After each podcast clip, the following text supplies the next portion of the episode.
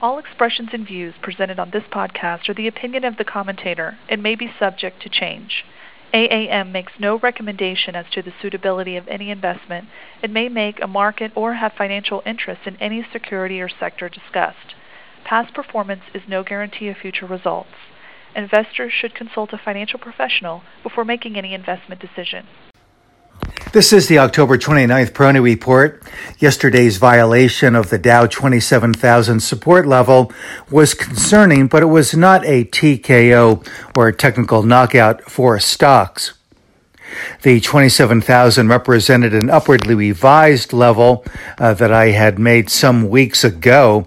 Uh, there is a quarter of support really between 26,000 and 27,000, so I was more aggressively moving my support target to the upper part of that corridor. So with the Dow's close yesterday at 26,500, it really puts it uh, still within what I would say a structural support area uh, for the market as we look at the longer term pattern.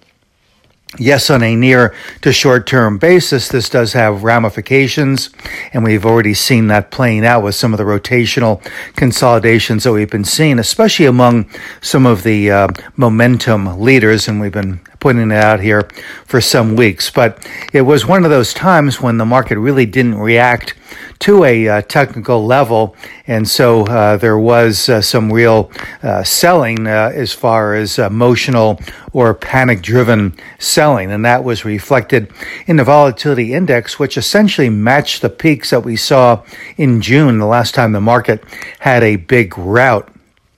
I think that move does reflect uh, a more oversold condition uh, for the market, uh, perhaps uh, the market discounting the possibility that some have raised that it uh, could be days or weeks before we really know who the uh, winner is in next week's presidential election. So, in some ways, the market really has. Um, perhaps uh, that in. Uh, but with respect to the earnings and interest rate uh, environment, uh, or environments, I think that uh, really uh, this makes for an attractive opportunity for the long haul. We know that the Fed is not going to raise rates until inflation begins to really develop once again.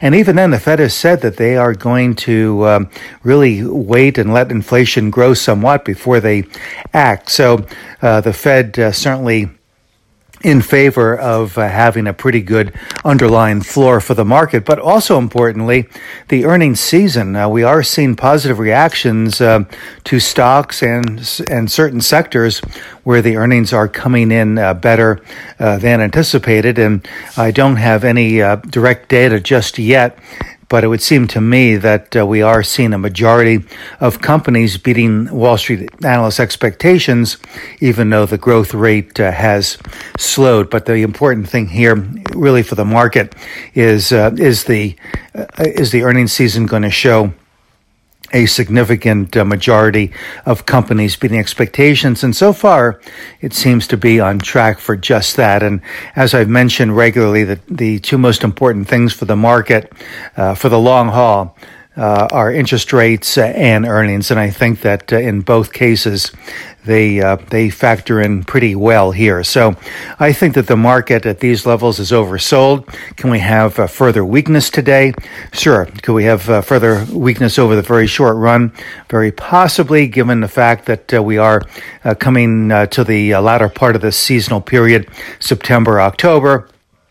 Also, the elections next week, grappling with the coronavirus uh, data, which is showing a pretty good spike uh, in cases, uh, which uh, had been uh, telegraphed by some uh, doctors some months ago that we would get this spike. So, in a number of ways, the market is reacting to things that have already been circulated or in circulation with respect to investors uh, digesting uh, some of this news. So, no surprises so far.